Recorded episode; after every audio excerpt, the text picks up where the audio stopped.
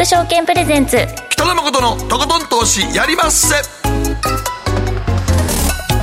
どうも皆さんこんばんは。北野誠です。そして進行 MC の大橋ロコです。そして10月に入りました。この10月から新たにやりませに参加してくれることとなりました。番組の新アシスタント葉月美羽ちゃんです。はいこんばんは、えー、やりますよ。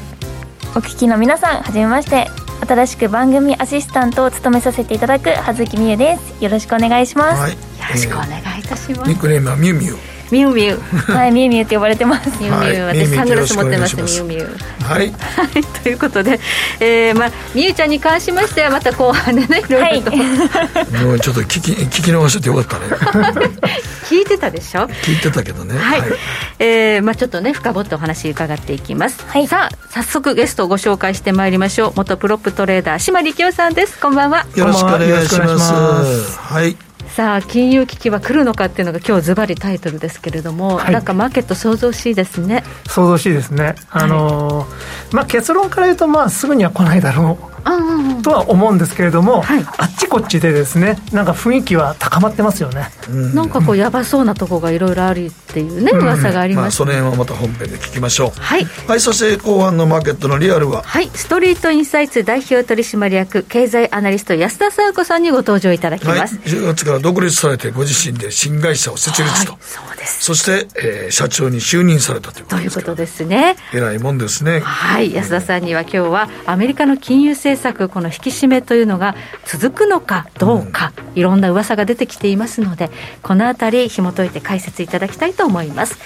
そして今日の皆さんからの投稿テーマ目指している記録達成した記録ということで、えー、村上選手のこの偉業というところからこのテーマなんですが、えー、先ほどちょっと途中になっちゃいましたが みえちゃんはなんか記録が達成したばかりなんですよね。そうなんですよ、まあ、今年の7月に、はい、まあ、毎日生動画配信をやってるんですけどそれが5年連続達成しました。毎日？毎日今日も終わってからやるの？今日はもうやってきました。やってきた、はい、すごい、うん、毎日動画配信？そうなんですよ。家からもやったりとかして家からもやりますね。出先からもやりますし、うんすっごい。5年お正月も？お正月もやります。クリスマスもやります。なんかコンディション悪い時ないですか、えー、めっちゃありますよ。ねもう。体調悪い時とか顔もなんかうまくまとまらない時とか。あるんですけどね。顔がうまくまとまらない。あるよねわかるよね。全然ありますよ。わかるよね、はい、そう。それでもやるんだ。それでもやるし、はい、そうなると友達がだんだんいなくなってきますよねなんか誘ってくれなくなっちゃうんですよ。そうやんね。そうなんですよ、うん、毎日夜やってるんで。夜の大体何時ぐらいから行っちゃう大体21時頃からですかね。9時ぐらいから、ね、はい。あ大体同じ時間にやるっていうことも。大体そうですね。あじゃあ飲みに行けなかったりそうなんですよストイックですね、うん、だんだんそれ誘わなくなるよね。そうなんです。友達が。もう飲み会でやったら確かにみんなってみんなって、そうですね。飲み会の場から配信とかね。そうそう。いつもどのぐらいやってるの？時間的には。まあ50分ぐらいですかね。でもそ えそんな長いことやってるのはい長いなそれはすごい。それをよう5年間やりましたね。素晴らしい。ということで、ね、顔が乗らない時もありますけども頑張りましょう。整わない時があるんですよね、はい。はい、そして、はい、投稿のテーマです。はいこれ投稿のテーマはこの目指している記録達成した記録ですね、ね、皆さんも何かみゆちゃんのようなこうね続けているような記録があれば教えていただければご紹介したいと思います、はい、ではこの後誠とひろ子の週刊気になるニュースから早速スタートです誠のとことん投資やりまっせ。この番組は良質な金融サービスをもっと使いやすくもっとリーズナブルに GMO クリック証券の提供でお送りします。誠とひろ子の週刊気になるニュースさて、ここからは、誠とひろ子の週間気になるニュースです。今日一日のマーケットデータに加えまして、この一週間に起こった国内外の気になる政治経済ニューストピックなど、ピックアップしてまいります。まずは今日の日経平均です。今日は128円32銭高、27,120円53銭で取引を終了しました。今日も日本株高かったということで、えー、終初月曜日の朝の寄り付きは非常に雰囲気が悪くてですね、うん、えー、2万6000のお題割ってたんですけれども、うん、一気にこの月曜日のその10時ぐらいから、急にこうセンチメント変わって、火曜日、水曜日と上げて、今2万7000円ですよ。島さん、どうですか、これ？今、アメリカが上がったからですけどね。アメリカがもうね、売り方の一気な買い戻しやったと思いますけどね、あれ。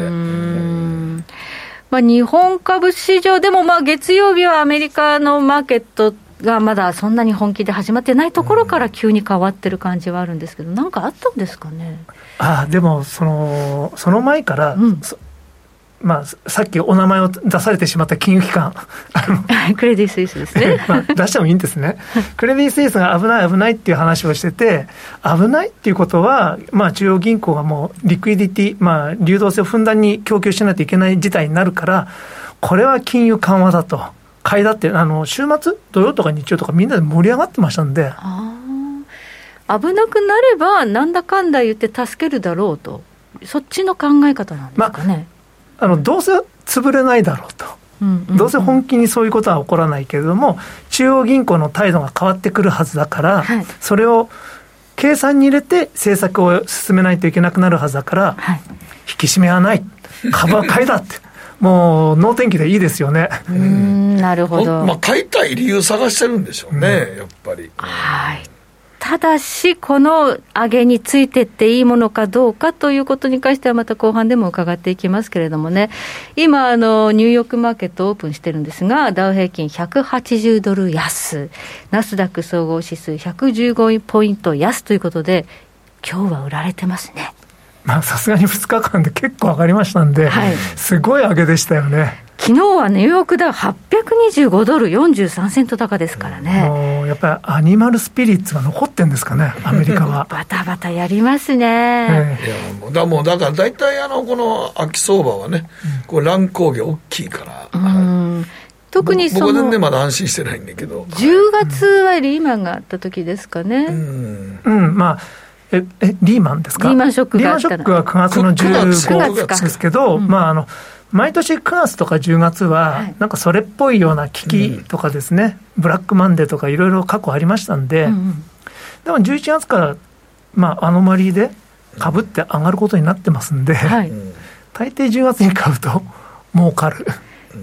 じゃあ、今月の安いところを買いたいって感じですかね。うん、株やってる人はみんなそういうことをまあ、えええとこまで下げましたからね。うん、うんはい。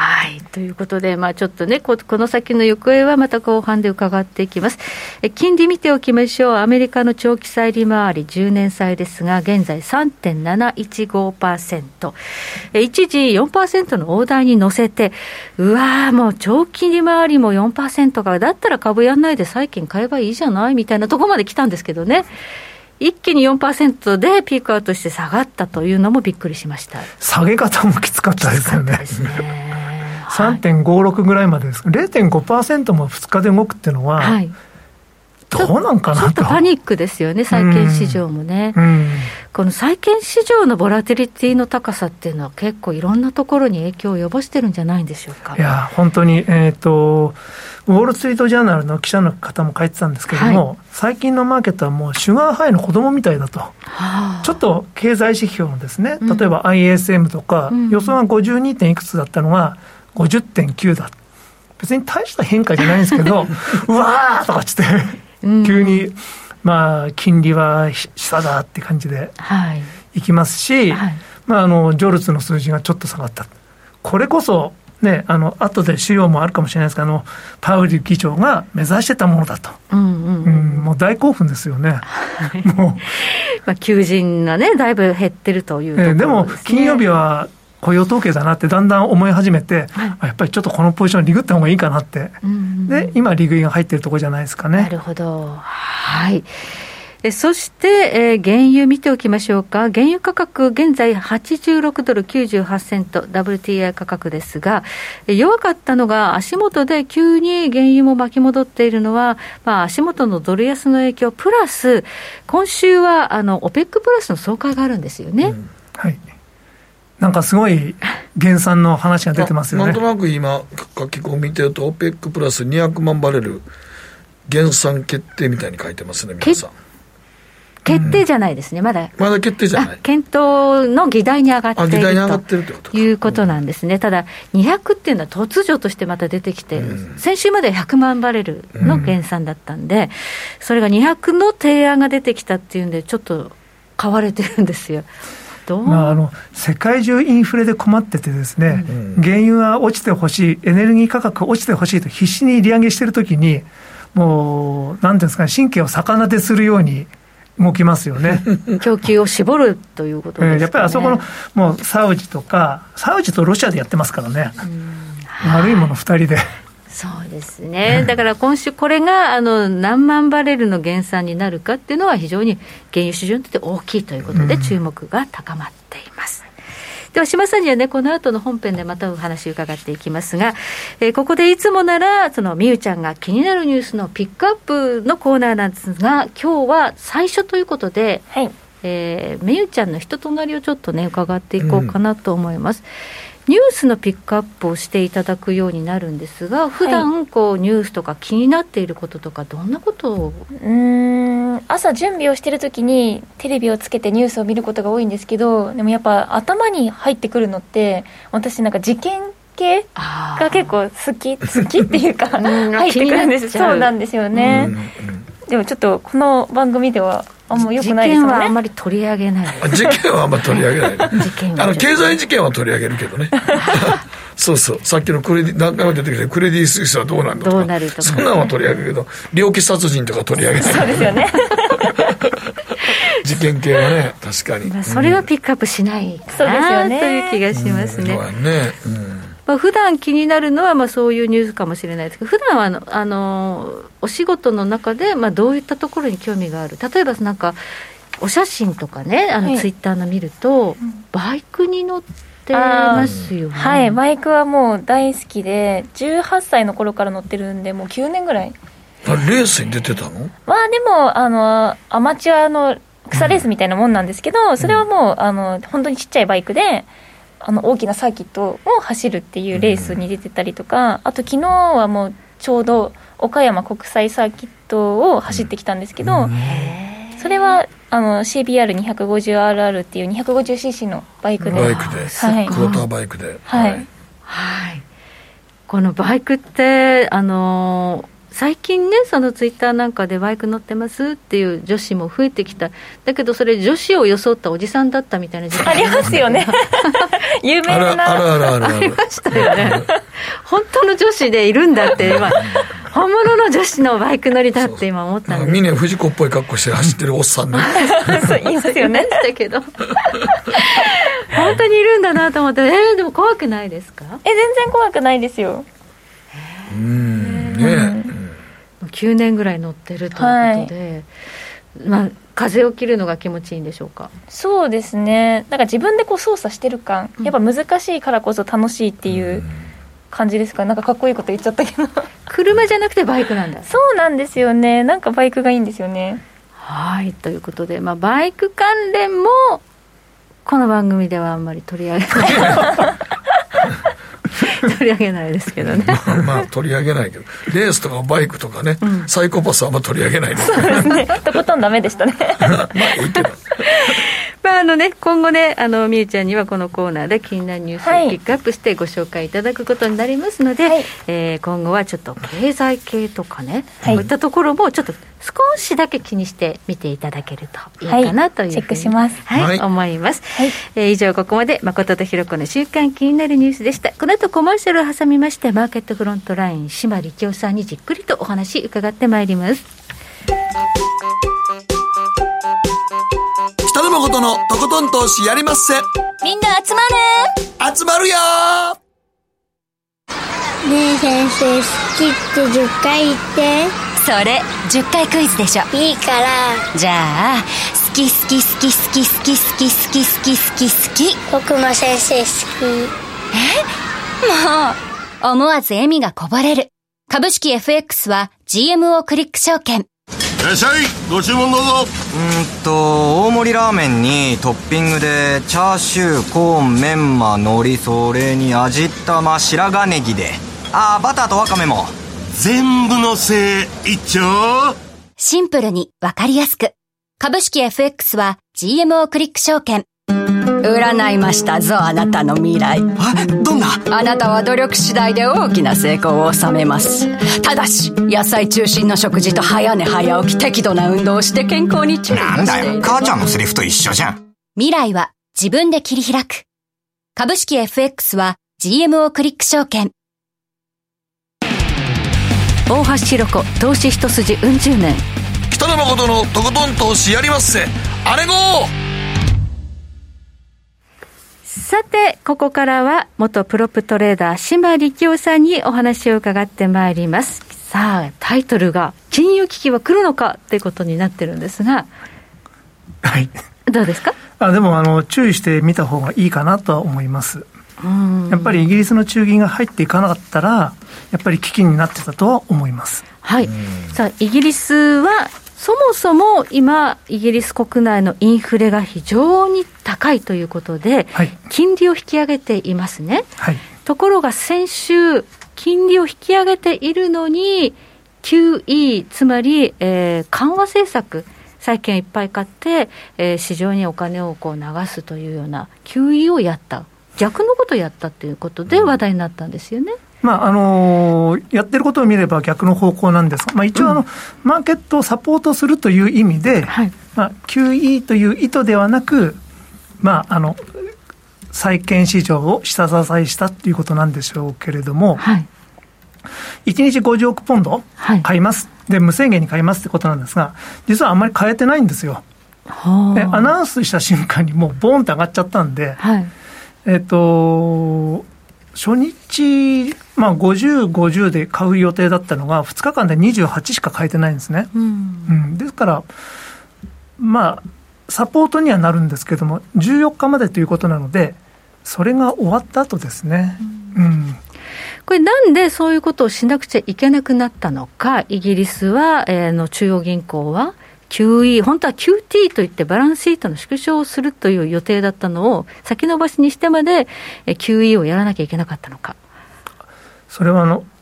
イギリスの金利、長期金利ですね、はい、だけはあの他の金利よりも急激に上昇してまして、はい、ということもあるんですけれども、まあ、普通、そういう長い金利っていうのは、まあ、年金さんとか、そういう安定運用するところが買ってるんですけれども、はい。このところずっと低金利が続いてたので、お客様に約束している利率が出ないということで、そのレバレッジをかけて債券に投資している年金が結構あったと、LDI っていう呼ばれてるんですけども、はい、レバレッジとなんとかなんとかっていう名前、忘れました。けどまあ仕組みとしては、あのお金を借りてきて、えー、債券を投資すると、うん、まあ、レバレッジ2倍とかにかけてやってるみたいです、やったんですね。年金っていうのは、もう少し安定した、ね、運用してるかと思ったら、うん、まあ、ちょっとインフレがひどいから、支払う部分も大きいんでしょうね。うん、ちょっとこうあのレバレッジかけた運用しないと回らないのかもしれないですね、まあ、インフレっていうのは最近の話なんですけれども、はい、昔はまあ5%、7%、普通にあった金利が、まあ、あのコロナ以降、急にあの運用利回りが落ちてしまったので、まあ、債券だったら大丈夫だろうということで、レバレッジをかけたっていうことだと思うんですけれども、ただやっぱりちょっと結構かけてたみたいでして、うん、でこのままいくと、まあ、5%を切ると、ストップロスが入って7%、8%までいってしまうという訴えが、あのバンク・オブ・イングランドにあったので、動かず、これは危機だということで、まあ、動いたってこと要するに、まあ、その債券の価格が暴落すると、そのレバレッジポジションがもう大変なことになると、で、年金破綻するかもって噂が広がったんです、ね、そこまでいったら破綻するところがいくつも出てきたと、具体的に。うん、なるほど、えーそうか、そこまでレバレッジかけてたんや。まあ、そういうことですね、うん、あのまあ、支払う部分も大きいですから、年金さんっていうのは、ね、その分を稼がなきゃいけないということで、うん、逆ザヤになっちゃうのを避けなきゃいけないみたいな、いろいろあるんでしょう。まあ、でも、まあ、それは次元措置なんですよね、10月14日まででしたっけ、うん、14日までですね。それ以降、落ち着くかなっていうことですね。ただあの、10月30日以降に、はい、えっと、その QT、うん、あのバンク・オブ・イングランドの債券売り、また始めますって話になってますけども、それはおそらくもっと伸びるんじゃないかなって思います。こういう措置を取った後で、まあ、また危機になっても困るので。じゃあ、この引き締めは少しこう緩和的になるってことですね、それは。ただ利、利上げはガーンとやると思いますよ。今、マーケット140とか、そういう織り込みになってますけど、利上げはやるけど、バランスシート縮小はちょっとこう、ちょっと先延ばしっていう、先延ばしってことになるものすごい微妙な舵取りですよ、それ。だから引き締めすぎると大変だって、ね、いやいや、それはわかるけど、ね、そそれをだからね、金利上げつつ、金融緩和をちょっと緩めつつっていう。本当にあの経済経済の指標を見ながらどうなんだってことですよね。いや本当にあの厳しい舵取りだと思うんですよね。で、今あの、バンコブ・インガラにとって敵はね、3つあると。はい。えー、あの1つは、あのインフレとインフレですね、もう一つはですね、ロシアと、ロシアと。もう一つは自分の政府と。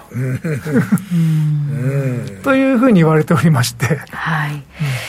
というような状況で、まずイギリスの年金がどうやばいというような話があった、そして、まあ、あとクレディ・スイスなんかもな、なんかいろいろ。あの話題になってましたよね、不祥事もあったし、うん、でもあの火のないところに煙は立たないんで、はい、なんかあるんだと思いますよ。はい。えー、あの僕が昔いたドイツ銀行もそうですけども、はい、潰れません、大丈夫なんですけど、なん、かあります。はい。ドイツ銀行も一時、なんか何年か言われてましたよね、危ない、危ないって言って、えー、2017年の頃ですね、ね。うん、で先物市場のシェアが世界で一番なんで、うん、ここが潰れたら大変なことになるっていうふうに、うん、でよく言われたんですけど、まあ、潰れることは絶対ないです、絶対ないです、絶対ないんですけども、なんかある。なんかかあるっていうのは、経営統合とか、いやいや、そういうんじゃなくて、ロスを発生し続ける何かのポジションがあったりとか、まあ、リスクポジションがあるっていうことですね、えー、まあ、でまあ、欧州の銀行はかわいそうなことに、ずっとマイナス金利であの苦しめられてきてるんですよ、だから儲からない。まあ、そりゃそうですよね。ねですからあのまあ、株価、まあ、クレディ・スイスも落ちましたけど、ドイツチェなんかもずっと時価総額1兆とか2兆円とかですね、うん、わけのわかんない低いレベルでずっと言ってますけど、うん、まあ、そういうことなんだと思うんですね。金融危機はすぐには来ないけど、なんかかなり今、綱渡りになってるところいっぱいあるってことですか、ね、まあ、あのフォックスビジネスのあのチャーリー・ガスパリーノっていう人が昨日ツイートしてたんですが、はい、まあ、UBS と合併させる方向でやってるんだっていうふうに、アメリカのインベストメントバンカーが言ってたと、うんうん。うん、という話はししてました。はい、ということは、多分そうなるんじゃないかなと。経営統合させるという解決策が、なんか今、噂されているということで、はい、まあ破綻はなさそうだということでしょうかね。破綻はささないでしょうけどね。はい。ささないねんけどもという、こういう。大体マーケットの悪い時って、大体こういう話出てくるよね。う。ん、株価が下がってなんや、みんなが不安になって必ずこういう話出てくるよね。だからこう今ね、その何々ショックみたいなことが起きて、うん、リーマンの再来というようなのが結構その言われ始めてるんですが、うんうんうん、そこまでいくんですか？うん、それはちょっとなんとも言えないところですけども。リーマンもね、何年かくすぶってましたからね、うん、スワップで、あれで。で、なんか、そのためになんか言われてて、やばいんじゃないの、やばいんじゃないの言いながら、なんか、でもそれは片付いたみたいでって言ったら急に来ましたから、ね、そうそうそう、潰さないって方向でなんか、うん、ずっと動いててんけど、ね、急に潰すっていう、あの金曜日にそうなんですよね。あれ、急に来ましたからね。急に来たんですよね。うん、そうなんですよ。前日にうちの銀行が破綻するなんて、そんなことはありえないとかって。そう、ええ、言うてたのに。うん、だから、ほんまにね、当事者が一番分かってないと思いますけどね。いや、分かってるけど言えない。あ、言え、まあ言えないでしょ、言えない。あの、じゃあ、ずっと嘘ついてきたのかって言われたら、嘘ついてるんですけど、そう、なるほど。あの、なるほど。その当局者とか、その CEO の発言っていうのは、うん、本当に危機になってくると全く信用できないです。ああ、そう。なるほど、またアナリストの人たちも、もう言えなくなるんですね、はい、自分の発言がきっかけで潰れたとか、破綻になったらだからまあい。わゆるいわゆる取り付け騒ぎ起きたらもう終わりですからね、う。ん、なるほど、あそこが危ないとか、軽々しく言えないってことですね。われわれは軽々しく今言ってますけどね。われわれみたいなもんは言ってんねんけど、当事者は言えないんですよ、ね、はい。というようなことがあって、で、えー、これじゃあちょっとその世界の金融政策の引き締めのせいなので、えー、これを緩めるんじゃないのというような楽観がにわかに出てきたというのが今のマーケットなんですね。そうですね。はい、えー、で、あのーまあ、危機があると、けれども本当に潰すわけじゃないと、はい、けれどもあの中央銀行はそれに対応した金融政策を取っていかないといけない、はい、流動性を出してくるだろう、はい、ということは、金融緩和だけは残るので、株は買いだろうと。うん、うん超楽観で。そうですね。ものすごい勢いで。めっちゃ買いたい理由探してんねんなと思戻りますね。あでも、まあ、ガッツがあっていいなと。ガッツなんですかね。これ信用していいんですか？こういうムード。このちょっと3ページ目の、あ、これか3ページ目出してもらっていいから。はい。この9月28日転換したトレンドってやつを。まあ、赤い線がですね、アメリカの金利なんですけども、はい、これは 4%28 日につけて、うん、そこから急激に下がってきてると。うん、で、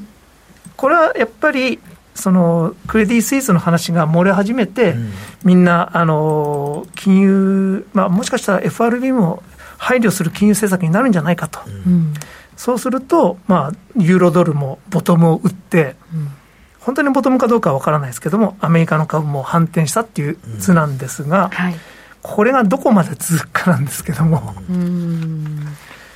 株はその10月に買っとけば、大体、毎年儲かるという法則がありますんで、はい、アメリカの株は、はい、それが今年もどうかっていうことなんですけれども、11月、12月に入ると、あのまあ、投資信託系のお金は自動的に入ってくることになっております。あそうなんですか。ええ、アノマリーで、まあ、9月、10月、まあ、10月にあの投資信託の決算があるんで、はい、その決算のその節税対策のために、合わせ売りが出やすいんですよね、はい、悪い株と儲かってる株を同時に売って、うん、ええ、それで節税すると、うんうん、でそれが終わるので、11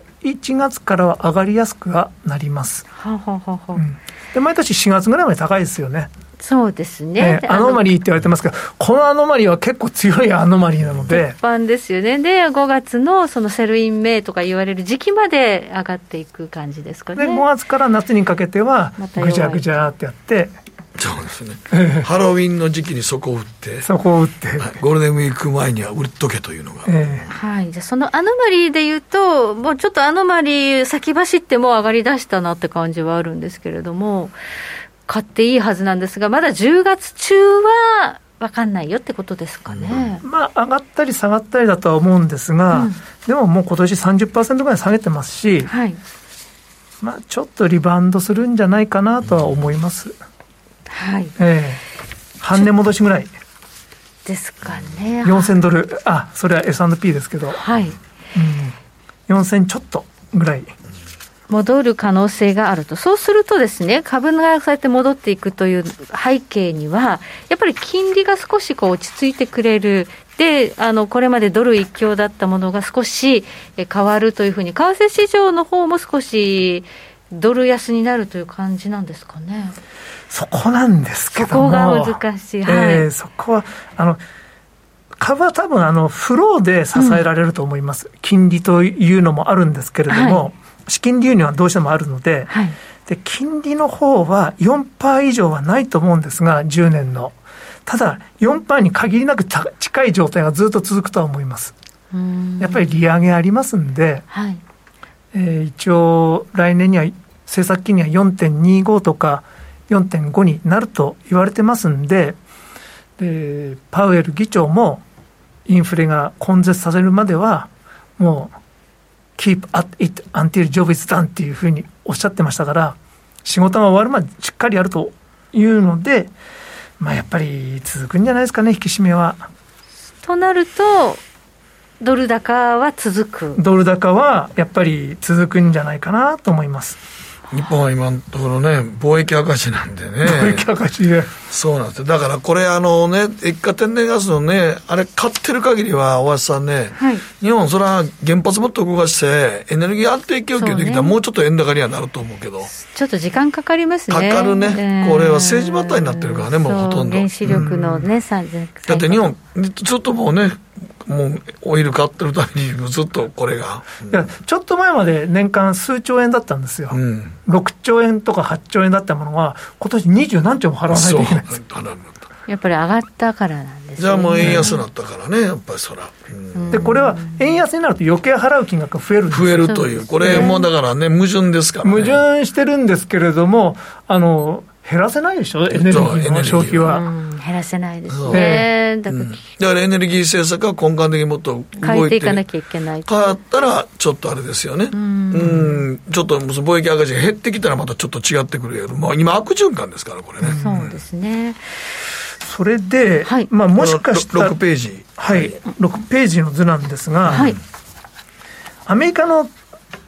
金融政策が変わってくると、おそらく来年のどこかではピークを金利落ちますし、そのうちゆっくりと再来年には利下げが始まるんじゃないかっていうふうに見られておりますから、はい、来年のどこかではドルは転換するんじゃないかっていうふうに見てらっしゃる方が多いと思います。はいはい、けれども、まあ、そういう方々に、まあ、ちょっと、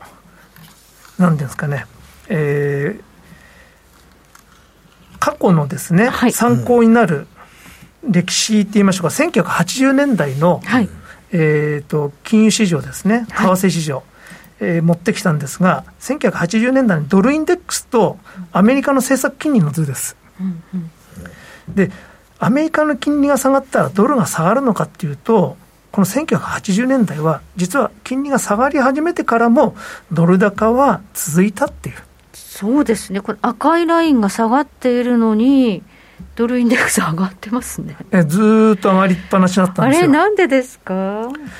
これはやっぱりまあ政策は変わったんですけれども、うん、やっぱり相対的に見て、アメリカへの投資が有利、アメリカの金利が高いということで、うん、ヨーロッパからアメリカへの資金の流れが止まらなかったんですよね。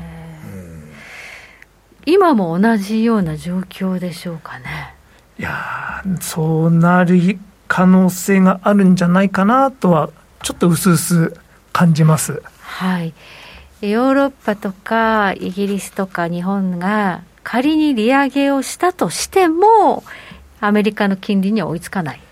追いつかない部分もありますし、まあ、追いつくとことも可能なんですけれども、うん、トータルで見た資産のリターンですかね、アメリカの株式市場のやっぱり今、今年は下がりましたけれども、うんうん、やっぱり将来的なこのリターンとか配当の高さとか、うん、マーケットとしての大きさ、はい、安定性、そういった魅力っていうのは、やっぱりすごく強まってますんで、はい、資金が動き続けるということはあるんじゃないかなとは思います。はい。そうなると、ドル円相場も、まあ、そうなんです。次のページはドル円なんですが、はい、この当時の日本は強かったので、うん、やっぱりあのドルインデックスとは違ってですね、ドル円は上昇一辺倒にはなりませんでした。意外とレンジの中レンジの中、はい、ええ、貿易黒字も大きかったので、けれども、プラザ合意が必要だったっていうことですよね。ええ、この後半の急落はプラザ合意ですか？はい、はい、そうです。ドル高困るよってアメリカが言ったってことですよね。えー、でも、ドル高変えたいんだけれども、コーディネートした形でやらないとまずいと思ってたんじゃないですかね。えー、その時にはボルカーさんとかもですね、実権を失わされて、ベーカー財務長官がもう完璧にベーカー独裁みたいにしてやったんですよ。なんか今はもう世界のまあ国連が口出しするぐらい、うん、えー、ドル一強になって、まあ、金利も上がってるということで、えー、なんかプラザ合意の再来みたいなことがあるんじゃないの？なんていうふうな指摘をする人もいるんですが。まあ、分かるんですけど、まあ、将来的には可能性高いかなっていう気もします。はい、でもまだ何年か後じゃないですかね。うん。まずはインフレをしっかりと対峙しないといけないので、はい、今、この段階でそういう話はパウエル議長とかできないと思うんです、なるほど、ええ、日本はできないでしょうね、本当に。とてもじゃないけど、インフレがあの2%とかね、目標のとこまで落ち着いても、なおドル高で、アメリカの企業がもう全然儲からなくなったら、そういうができたら、うん、多分そこで初めて、ちょっと。政策考えようかっていうところになるんじゃないですか、今のところ。でもこれだけ世界にね、お金、ドルをばらまいてるのに、ドル高っていうのもなんとなく不思議なんですけどね。いやばらまいてるといってもやっぱりそのそれ以上のお金が入ってきますんで、あのばらまいた分、投資されるってことです、アメリカが強いから。だからまあ、再投資ですよね。うん。まあ、アメリカ企業の強さってもう際立ってますんで、じゃあ、ドル円相場はまだまだ円安ドル高が続くと。簡単に円高にはいかないと思いますよもう、うん、はい、いうところあると思います。わかりました。ここまで島力夫さんに解説いただきました。島さんどうもありがとうございました。北野誠のとことん投資やりまっせ。みんな集まれ。行かしていただきます。GMO クリック証券の CFD では、日本225や米国30など、世界各国の主要な株価指数、原油や金などの商品、レバリッジ ETF、リート ETF、外国株など、世界中の金融資産を買いからも売りからも手数料無料で手軽に取引することができます。今まで気になっていた世界中のあの指数、あの銘柄、あの商品に投資ができます。パソコンからスマートフォンまで高性能なトレードツールも魅力。CFD も GMO クリック証券。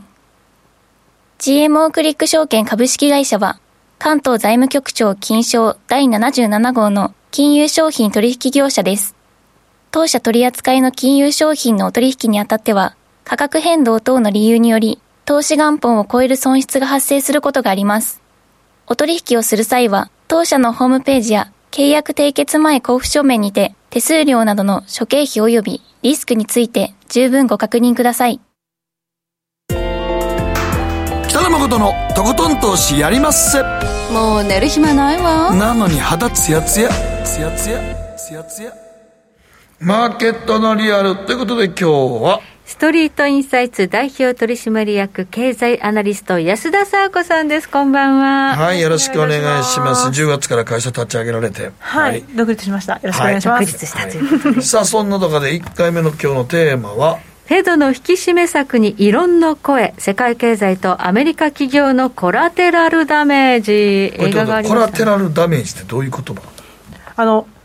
ショルツェネッカーさんの映画でも、タイトルが、コラテラルダメージっていうタイトルでありましたけれども、まあ、政治的な目的のために、まあ、犠牲を伴っても遂行するというところでね、まあ、ある意味、今回もそうですよね、インフレを抑制する、対峙するという目的で、まあ、労働市場は力強いうちに、まあ、需要を抑え込みましょうというところで、やっぱりちょっとね、経済にも労働市場にもちょこちょこ影響が出てきてますよ、というところで、ね、株がこんだけ下がっても、株もそうですけどね。でもそんなことやなくて、はい、とりあえずインフレ退治なんやインフレ退治、そうです。っていうのが一番基準になってますもんね。はい、はい、それが最優先事項になってますからね。うん、で、他のもちろんね、中央銀行もそうでして、まあ、過去6か月間で、まあ、少なくとも125ベーシス利上げしてますねと、あの、フェドのブレイナード副議長もお話ししてましたけれども、まあ、2021年の後半からニュージーランド始まり、ずっとまあね、利上げしていってるわけですが、やっぱりでもこれだけ利上げしていくと、経済のパーカッション、まあ、波及効果っていうのはどうしても出てきてますねというところで、はい、話題になったのがあの、オーストラリア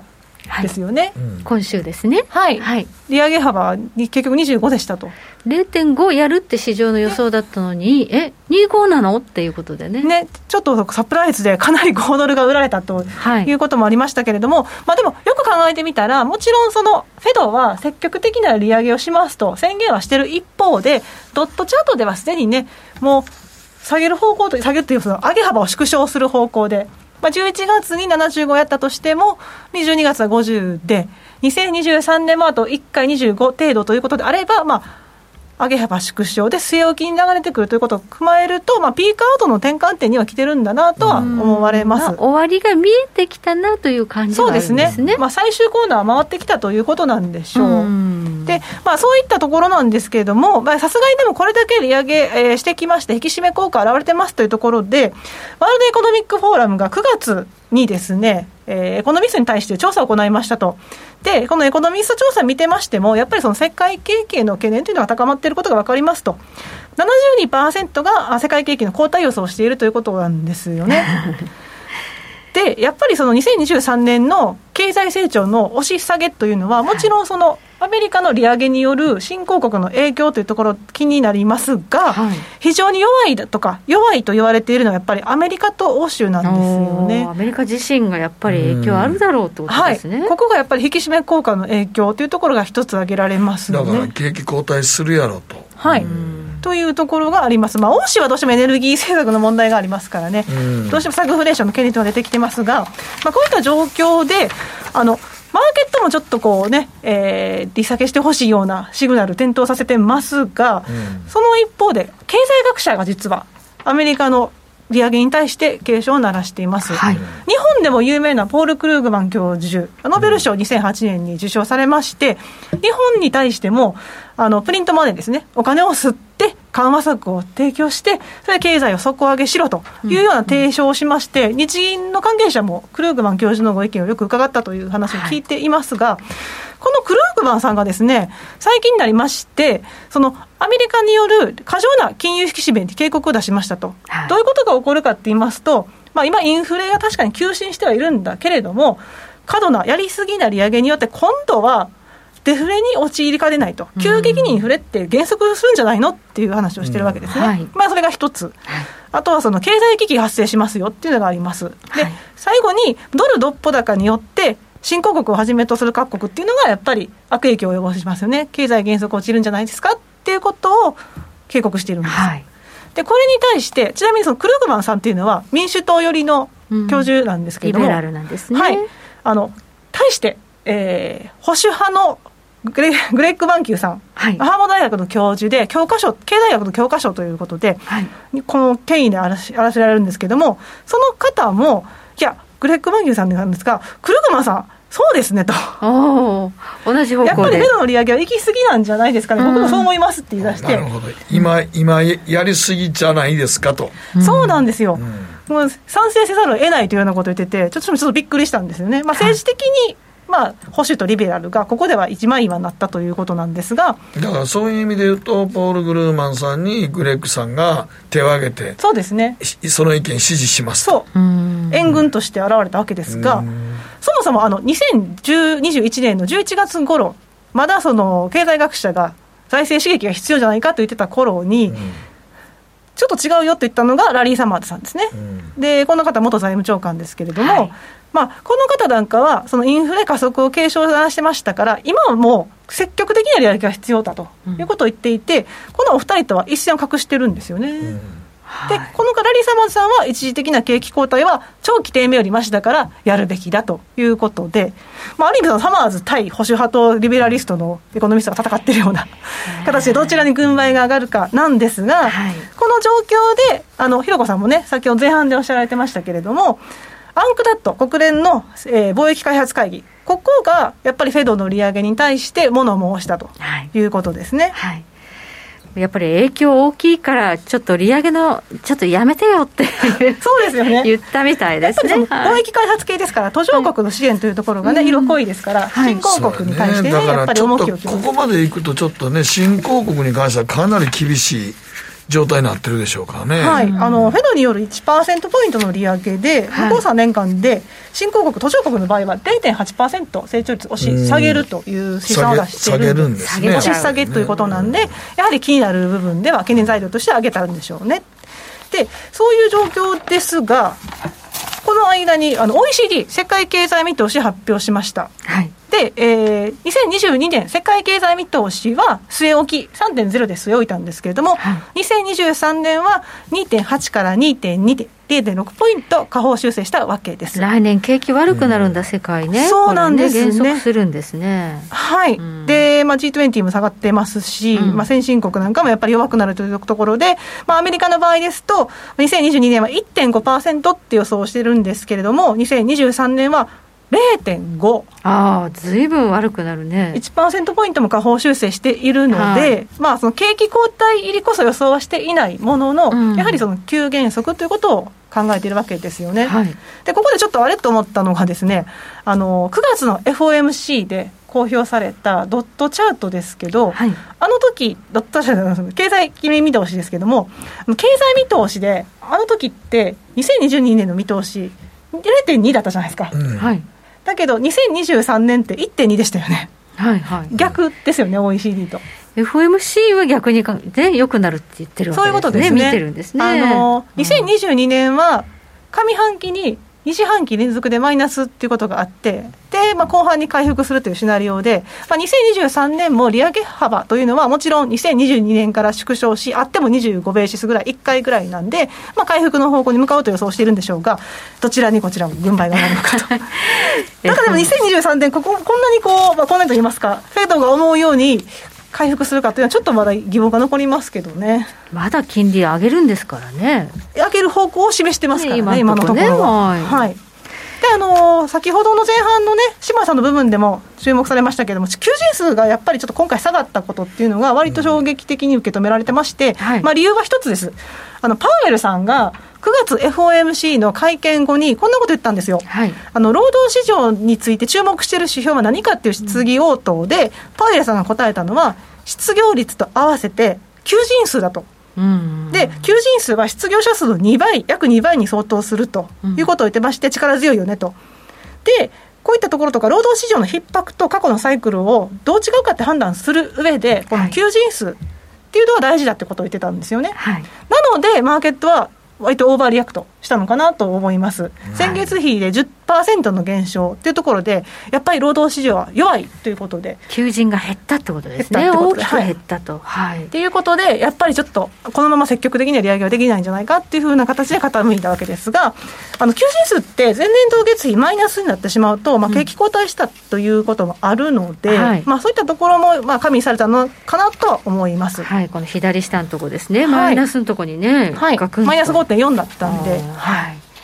まあ、そういったところで、まあ、アメリカの力強いと言われてきた労働市場もちょっと減速感が出てきたなというところで、まあ、今回 ADP 全国雇用者数出てまして、それはまあ予想とあまり変わらなかったので、そんな急減速は示してなかったんですが、はい、今回の雇用統計どうなるかを確認する必要があるというところになってきます、はい、金曜日ですね、今週ですね。はい、はい。まあ、この辺が気になるんですが、じゃあ、あの10月になると、この企業のね、また決算が出てくるんですけど、はい、会社の業績はどうでしょうかっていう。あの企業決算発表を迎えますけれども、そもそもその物価高というところで賃金が上がってきたから、ちょっとやっぱ求人も減らさなきゃいけないよねっていうところで、まず影響が出てますよねというところが挙げられますし、あとやはりその金利上昇に伴うドル高ですよね。うん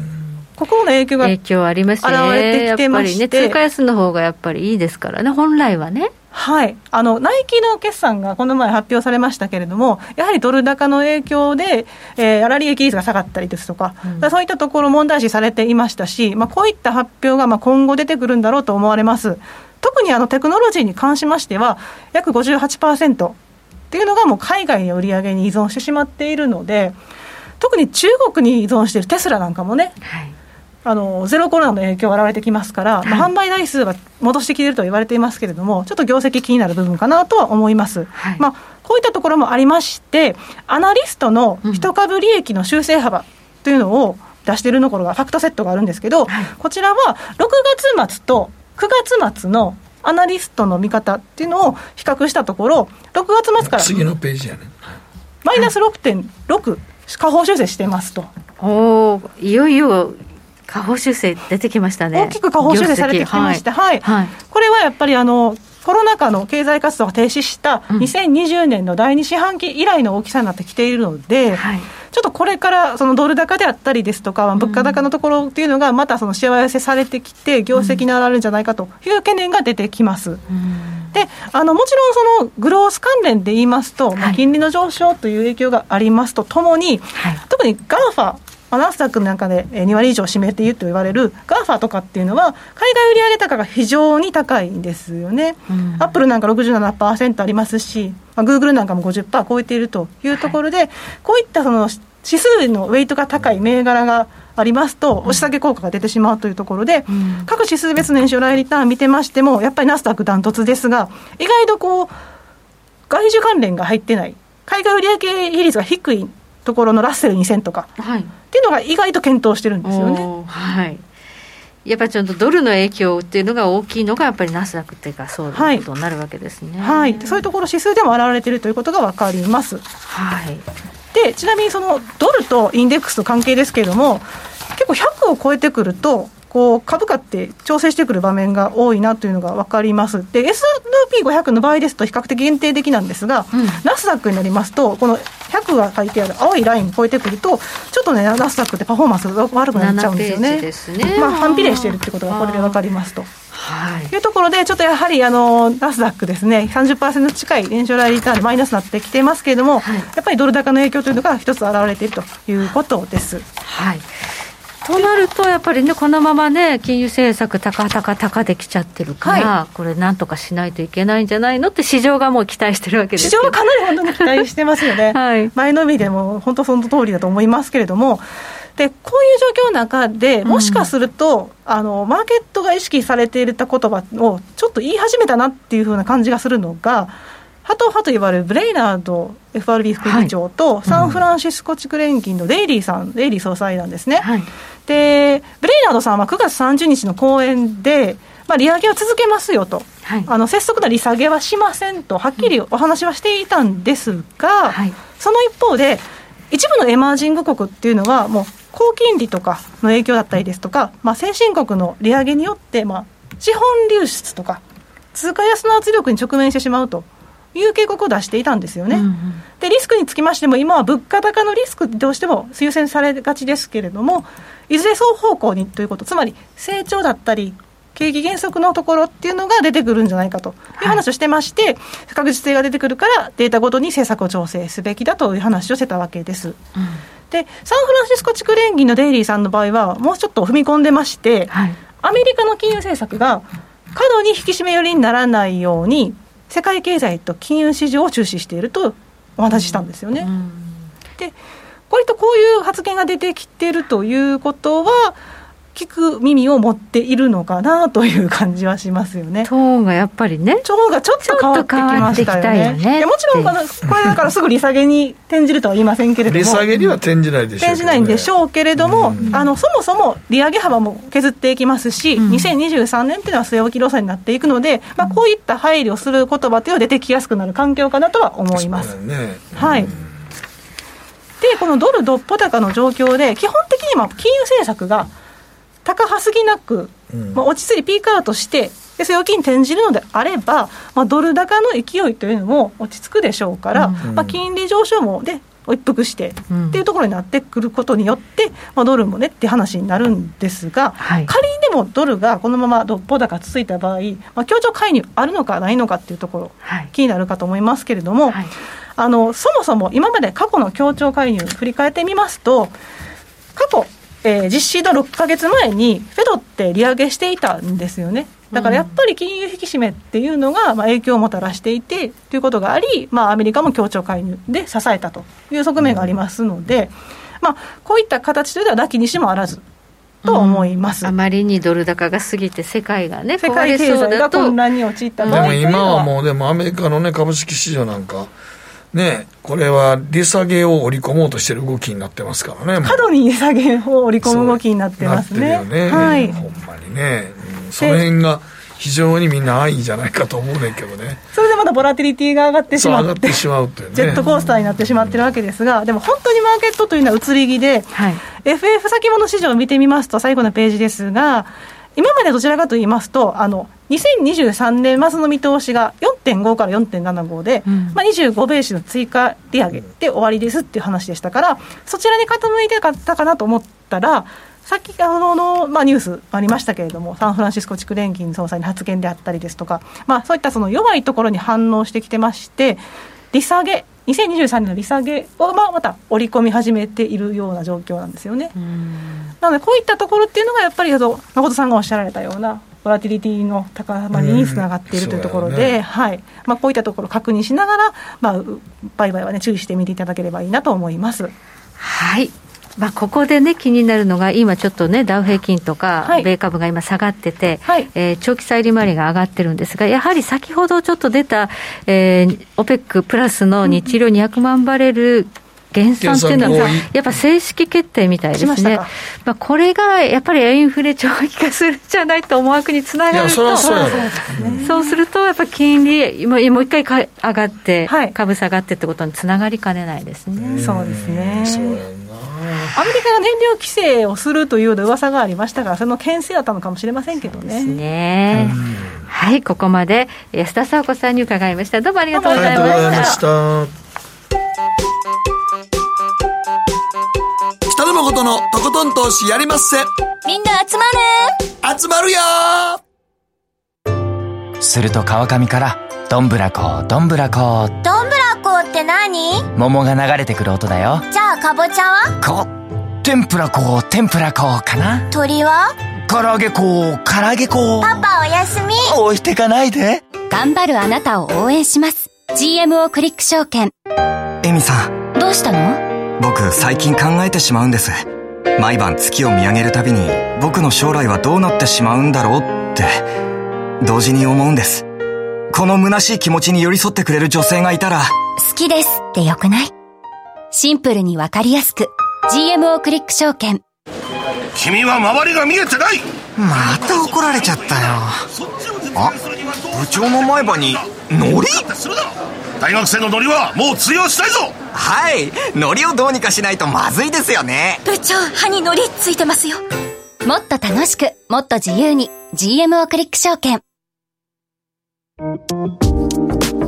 さてここからは皆さんからいただいた投稿を紹介していきます。今日のテーマ目指している記録達成した記録。はいということで、えー、ラジオネーム目指している記録達成した記録さんからえー、ということでええのかな？ラジオネームこれで。僕の目指している記憶は日本中央競馬会日本中央競馬会が主催している仮想馬主ゲームで JRA 版 POG で僕が指名した競走馬を日本ダービー制覇総合優勝させることです。何しろプラは関係なく実力、馬を見る目だけで勝負できます。すでに9万4千人以上も参加している JRA は POG。今シーズンこそファントムシーフでダービー制覇だって書いてますね。ファントムシーフという馬を自分で見つけ出していくってことですね。はい。はいこれね POG ってペーパーオーナーゲームといって、はい、自分がその馬の馬主っていうことをやるんですよ。でそれは実際に馬主なん買うのできへんじゃないですか。はいはいなかなかね。馬ねあの馬娘のオーナーの藤田さんとかやったら買ってますけど実際には。そうじゃなくて自分がその馬を見つけてきてこの馬を俺の持ち馬とするって仮想ゲームです。へえそういうのあるんだ、はい、楽しそうありますあります。はい、はい、じゃあ行きましょう。はい。えー、ラジオネーム中堅さんですね達成したのは今の会社に勤めて勤続10年になったことです。給料はそんなに高くありませんし何度も退職しようと思いましたがいつの間にか達成したという感じです。できる限り今の仕事は続けていきます。ということです。頑張ってください。10年。おめでとうございます、続いて玉ねぎ小屋さんです。みゆちゃんが出ているバイク番組拝見してますバイクはツーリング、キャンプ、アパレルといった関連の分野もあるので、関心のある部分から経済を観察してみると面白いと思いますよ。個人的な記録は同じ車に20年ぐらい乗っていることです。何事にも秋っぽい自分に関して、自分にしては非常に珍しいです。リセールバリューゼロなんで売る気にもならないというか、売るにも売れないんですけどね、ということで、同じ車20年はすごいね。有吉さんとか伊藤和恵さんとかもね。いや、でも花山でもね、日本で長く車持つと、車検とか大変なんよ日本って割とそのなんか古い車でオールド車とか毎年車検とかさせたりするからあ毎年は2年とかな、それぐらいがすごい面倒くさい。なるほど、うん、時計の針は間もなく28分になります。大橋ひろ子投資一筋うん十年。北野誠のとことん投資やりまっせ。あれごこの番組は良質な金融サービスをもっと使いやすくもっとリーズナブルに GMO クリック証券の提供でお送りしました。はい、ちゃんと読めたね。よかった。はい、素晴らしい。ということで、みゆちゃん、今日は初回の放送。いっぱい出てきたと思うけどね、ほんまに、ね。はい、バッチリでしたよ、今日。ありがとうございます。はい。横でいきなり女さん、ドットチャートがドットチャートって何やと思うからね。はい、難しい話でしたけど、今ね、マーケットちょっと崩れてますから、ね、いや、崩れてるよ、そら。そら、だって、あれ、200万バーレルの減産はちょっときついよ。きついね。だってもうまたこれでインフレってなるもんそうですね、うん、だって日本かってやっぱりまたそれでまたジャブジャブジャブジャブ金出ていくから。はい大変なことになってます。そんな終わり方？ありがとう。じゃあね